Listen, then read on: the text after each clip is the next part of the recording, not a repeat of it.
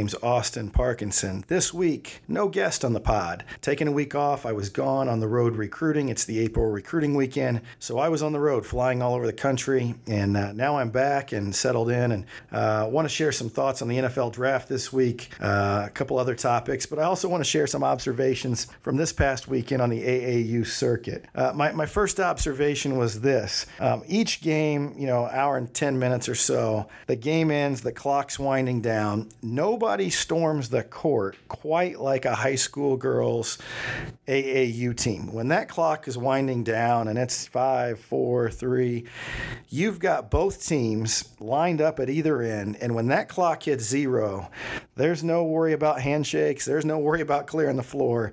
It is an immediate court storming for warm ups, uh, two line layups. Oftentimes, teams sometimes dodging each other to get out of the way. So I always laugh because it looks uh, it's a very aggressive play. Uh, when that clock's winding down, uh, court storming coming your way. The second thing was more of a uh, something a disappointment this weekend. I, I saw too many teams uh, playing zone. Uh, I wish there was a rule in play that required teams to have to play man to man. I think the AAU season serves as a couple things. First of all, it should be fun. That's you know I, I, look back at my AAU days and they were some of the best times of my life, some of the best relationships and friendships that I made. I don't think that should change. Um, the second thing is, I think AAU is to prepare you for your high school season. It's to help you get better as a player individually, work on things you need to improve on, and hopefully play against different kinds and sometimes better competition. But then, lastly, and then obviously we're there for a reason to help, uh, you know, to recruit these kids, is to maybe get a college scholarship and, and have your uh, college paid for. And and you know, playing on, on the AAU circuit helps that. That said, I'm not sure it really serves the kids' best interest to play, you know, an entire game of zone. Um, from a defensive standpoint, it doesn't allow them to work on their footwork. It doesn't work on their closeouts. I'm not sure how it really helps them understand and prepare them for the high school season. From an offensive standpoint, you know, really you're working on set shots, you're working on pass fakes, but really eliminates post play and eliminates some of the things that as evaluators, you know, I know I want to see. I want to see can a kid read screens? Can they read ball screens? And so I wish it's something that uh, that they would go to uh, and, and and make man to man be a requirement. I did see at the Boo Williams tournament they played with a shot clock. I love that. I thought it was great for the tempo of the game. I thought it gave, gave kids an opportunity to get accustomed to that before they get to the college level. I know not every state has the shot clock, so on the AAU circuit, I think it's uh, I think it's a pretty pretty neat deal. Another funny observation this weekend, I was heading out to the bathroom in between games and uh, walked out, saw something I'd never seen before. And it was probably, oh, nine o'clock in the morning.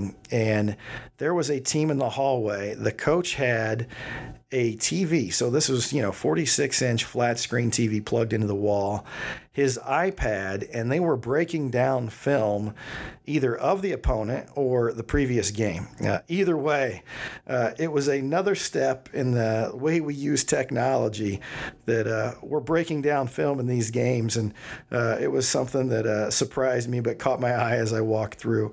Uh, another big part for us coaches is the food situation at some of these places.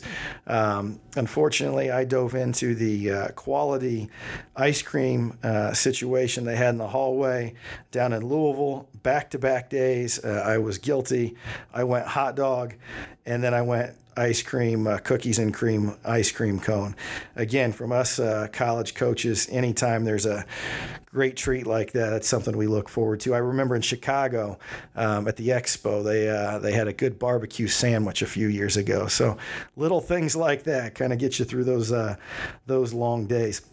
Another thing I found humorous, you know, from where we're sitting, we're obviously close to the parents, but not, you know, next, you know, right next to them.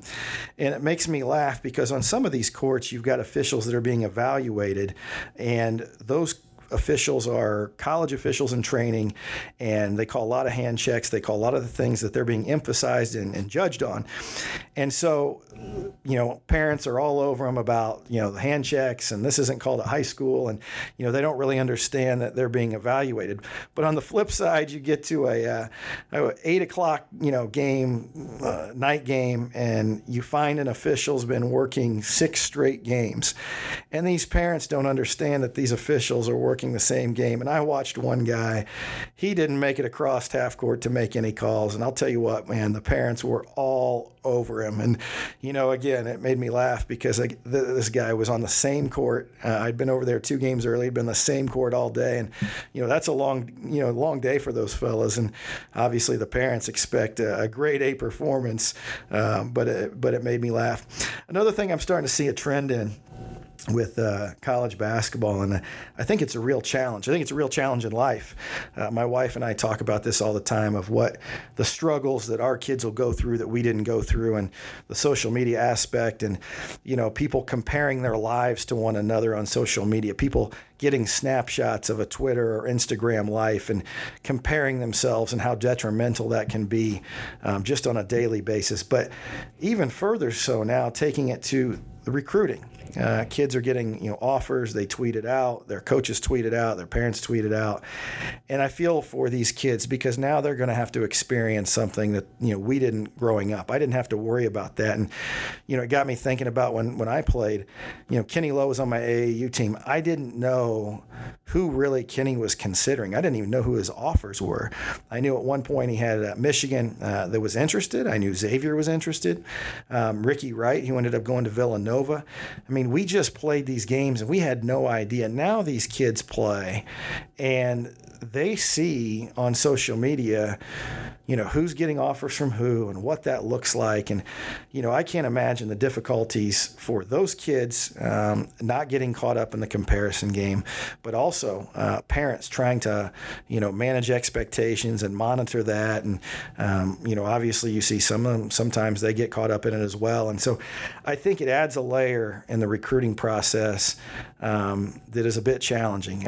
I think it's something I'm obviously grateful I didn't have to go through, but it's something you're kind of seeing uh, a little bit more, and I think it'll be a challenge for for kids as they go through the process.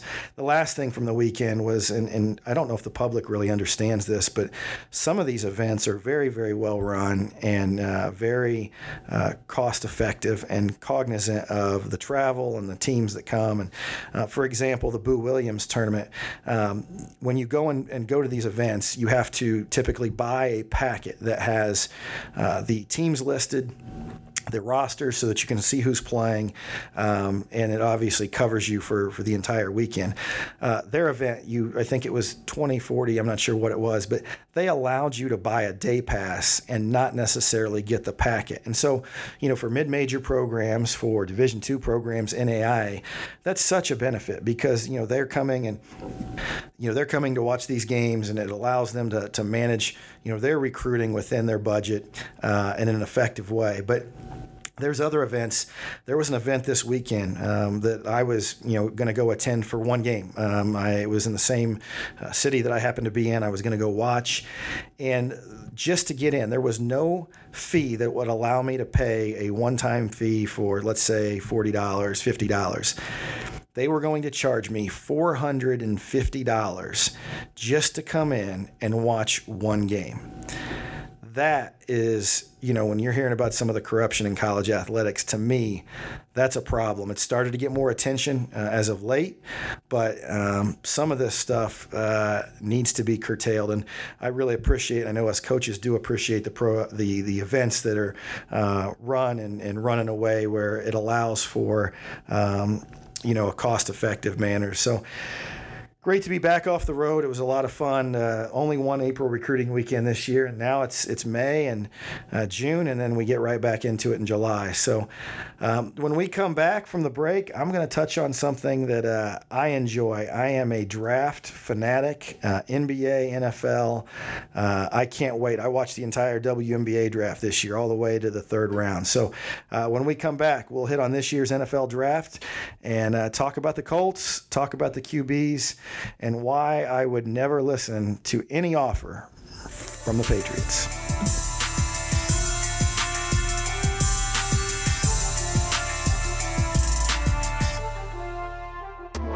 NFL draft finally here on Thursday. Prime time, cannot wait. I've been looking forward to the NFL draft for quite some time. I pay attention to all the mock drafts, McShay, Kiper, Mayock. I've been watching some of the uh, pro days, uh, Baker Mayfield. I watched Sam Darnold throw in the rain. I watched Josh Allen throw. So I can't wait. I look forward to it. It intrigues me. Uh, same thing with the NBA draft. The reason I like the NFL draft, for all the mocks, there's always a lot of surprises, uh, trades, uh, people that are taken unexpected, shifts the order. I think the big thing though with the NFL is there's a lot of uh, uh, foolery out there uh, that they may pretend to ignore a prospect only to take him with the seventh pick, or they send off smoke signals on other players, and so. I want to break down some of that, talk about the NFL draft, and I want to start with the quarterbacks. Obviously, this year there's been a lot made of uh, the five quarterbacks that are mentioned Sam Darnold, Josh Rosen, Josh Allen, Baker Mayfield, Lamar Jackson. What order? A lot of uh, teams in the top of the draft need quarterbacks to me, I think if you're the Cleveland Browns, I've heard rumors in the last few days. Baker Mayfield, I don't see that. Uh, even though I think Baker Mayfield will be a, a solid pro, I think his accuracy in college speaks for itself. I just don't think you can go that direction after the Johnny uh, Manziel situation. To me, you've got to be safe. I think the safest pick in the draft is Sam Darnold. I do have questions about his accuracy, uh, forces some balls, but at the same time, from a character standpoint, big name program, winner. Um, I just think that for the Browns, they've got to go with a pick that's safe. I don't think they can get too risky here. I know the uh, GM, uh, John Dorsey's looking at Josh Allen. They uh, are fancied by the big arm arm. They drafted the guy last year at Kansas City with the big arm, but I think there's too much of a risk. I have concerns about Allen for a number of reasons. One, you look at where he played. Forget the, the the level of play. People keep saying, well, you know, he's compared to Carson Wentz. Carson Wentz was a winner. He took his team to the championship. He battled back from injury, showed a lot of resiliency. Josh Allen, uh, mediocre record, um, and really in the biggest games, you know, didn't perform the way people expected. Um, I compare it to Ben Simmons. Ben Simmons didn't win at LSU. But Ben Simmons also put on some big time performances against big time competition. I don't think we saw that from Josh Allen. I think he's a bit of a risk. I think if you're another team in the draft, I think possibly you can do that. Josh Rosen, a lot's been made about him. You know, he's a guy that asks why, he asks questions, he's an intelligent guy. My questions are you know, to me, he's more of a, you got to have the right fit. You better have the right coaching staff, the right personnel, and the right people involved if you're going to take him. And you better not be afraid of somebody that's going to voice their opinion. I think he's the most ready made. I think he uh, has played in the best pro system. Um, and I think his arm and his accuracy is probably the best equipped to step right in. Uh, if he if he is more the competitive side, if his nature uh, of being a why guy, you know, that could be to his benefit. Uh, but I, I think he's made for one of those New York teams. You look at the early in the draft, the Giants, the Jets, you know, early in the draft, it would not surprise me one bit um, if he's taken. The other guy that's intriguing to me before we, uh, you know, go back to the quarterbacks is Bradley Chubb uh, from uh, North Carolina State. To me, if you look at the NFL, uh, a lot's been made about Saquon Barkley and how talented he is, and you know he's the best player in this draft, and yada yada yada. Go back and look at the last world champions. You look at this year, you had the Philadelphia Eagles, you've had the New England Patriots. You look, I cannot name a big name running back that was drafted in the first round that's carried their franchise that's gone on to win a world championship in the last five to seven years. I just can't do it. You find second round picks, third round picks, but what you find, the teams that win the championship have two things they've got a quarterback and they've got a tremendous pass rush you know, and you found some quarterbacks that, that they've been able to overcome. Obviously, Nick Foles got hot. You know, the one year Trent Dilfer led him to a championship. Uh, Flacco was, you know, uh, just okay at times. But you look to me, that defensive end, that pass rush, that's what you're looking for in combination and trying to win a world championship. Now, sure, you can draft Saquon Barkley, he can be the face of the franchise.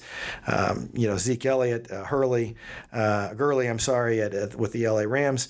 You know, you're going to have success. There's no doubt about that. But isn't the end goal to win a championship? If your end goal is to win a championship, then I think you've got to look at the defensive end. I'm hoping he drops to the Colts, but I think Bradley Chubb uh, coming off the end would, would be great. I think the Browns are in a great spot if they can go quarterback, defensive end, uh, pair him with Garrett from last year. I think you're looking uh, at a team that's starting to look like the Eagles, starting to look like the Falcons, starting to look like a, a young Seahawks on the defensive side of things.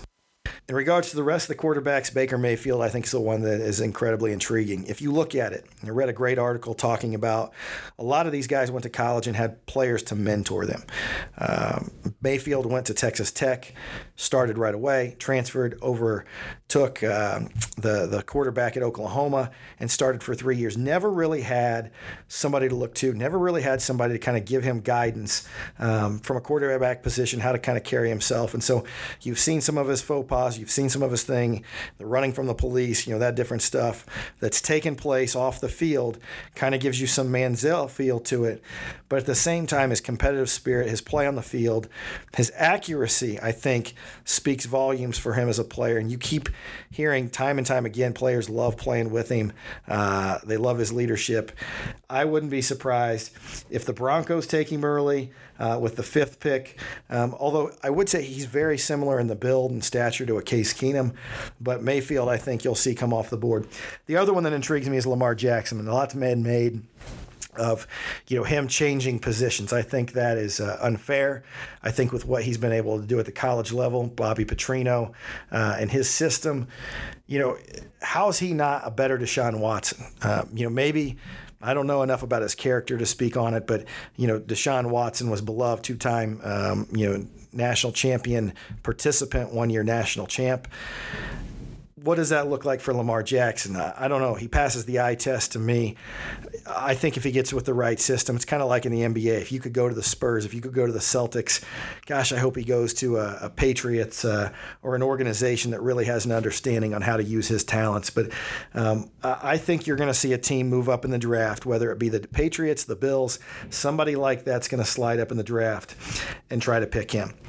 As far as the Indianapolis Colts go, I'm hoping they trade the sixth pick. I hope they trade down. I hope they get more picks for it. I love the what they've done so far, but I think you go defense, defense, defense.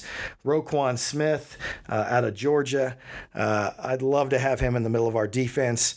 Uh, he is a savage on the defensive uh, side of things. He's a leader, and we need somebody to kind of take hold of our defense.